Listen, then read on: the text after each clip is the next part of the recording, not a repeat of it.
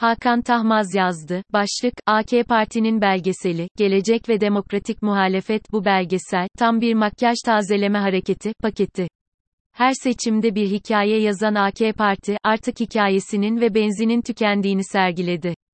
Toplantıda sunulan, geleceği olmayan AK Parti Cumhuriyeti'nin belgeseli. AK Parti Genel Başkanı ve Cumhurbaşkanı Recep Tayyip Erdoğan, geçen hafta bugün, Türkiye Yüzyılı adını verdikleri ülkenin, vizyon belgesini, değil, aslında partisinin seçim kampanyasını başlatma gösterisi düzenledi. AK Parti'nin tükenişinin çok güçlü belirtilerinin olduğu, devlet bütçesiyle yapılan kötü bir gösteri sanatı icra edildi.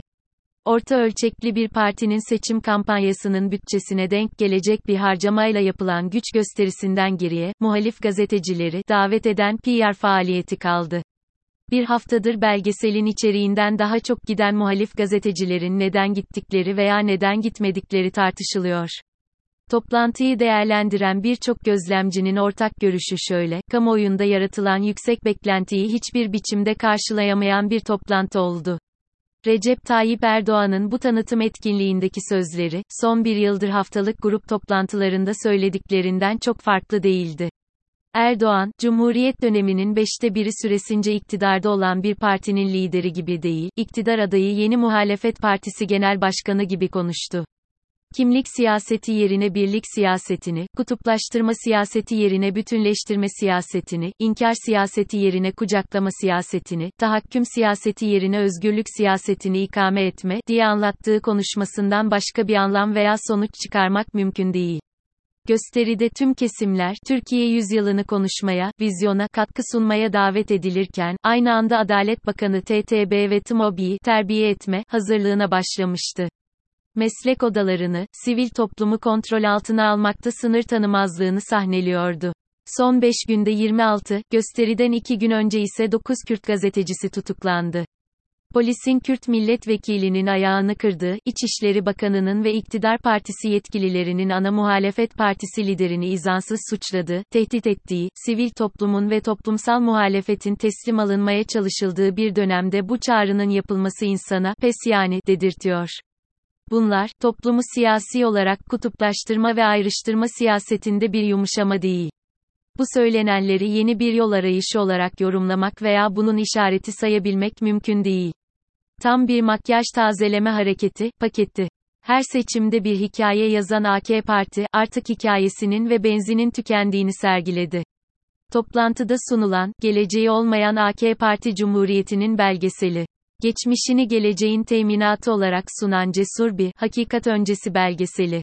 Ülkeyi krize sürükleyen tek adam rejimi, bugüne kadar yaptıklarımız yapacaklarımızın teminatıdır, demek istiyor. Ülke insanına tek kelimelik demokratik bir gelecek vaat etmiyor. İktidar Partisi, Cumhuriyetçi ulusalcıların yıllardır dillendirdikleri, Türkiye İran oluyor, kaygılarını adeta haklı çıkarmaya çabalıyor. Vizyon belgeselinin bir ürünü aileyi korumak gerekçesiyle hazırlandığı anayasa değişikliği taslağında olduğu gibi İslami değerlerle toplum dizayn etmeye çalışıyor. 1923 model cumhuriyetin, eleştiriye ve değişime kapalı bir toplumsal hayatına benzer şekilde, şimdi de eleştiriye kapalı bir AK Parti cumhuriyeti dayatılmakta.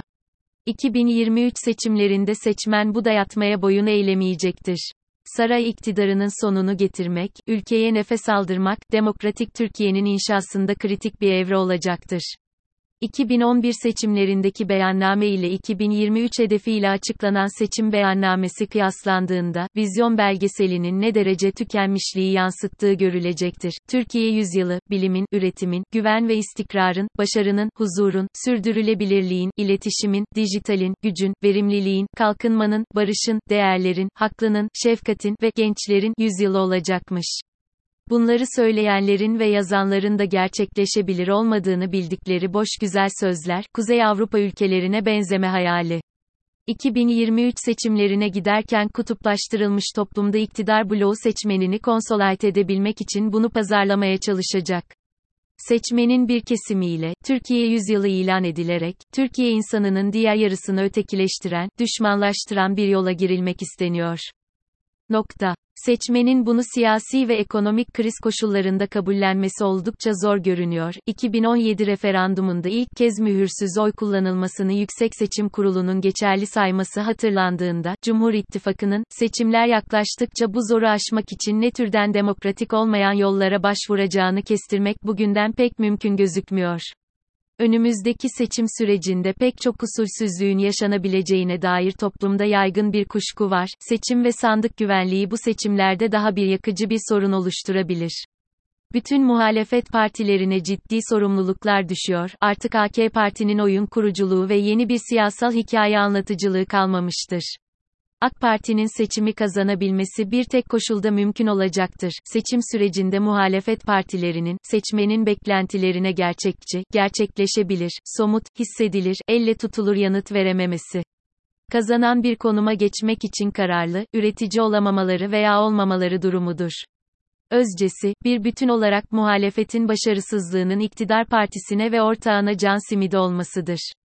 Cumhur İttifakı'na kaybettirmek için atılacak ilk adım, altılı masa ile Emek ve Özgürlük İttifakı'nın tempolarını hızlandırmak olmalıdır. İkinci adım ise ittifakları toplum nezdinde anlamlı kılacak adımlar atmalarıdır. Muhalefet, demokratik ortak paydalarını artırmalı, seçim kazanacak bir güce ulaşmak için ortaklaşa çaba göstermeye yoğunlaşmalıdır.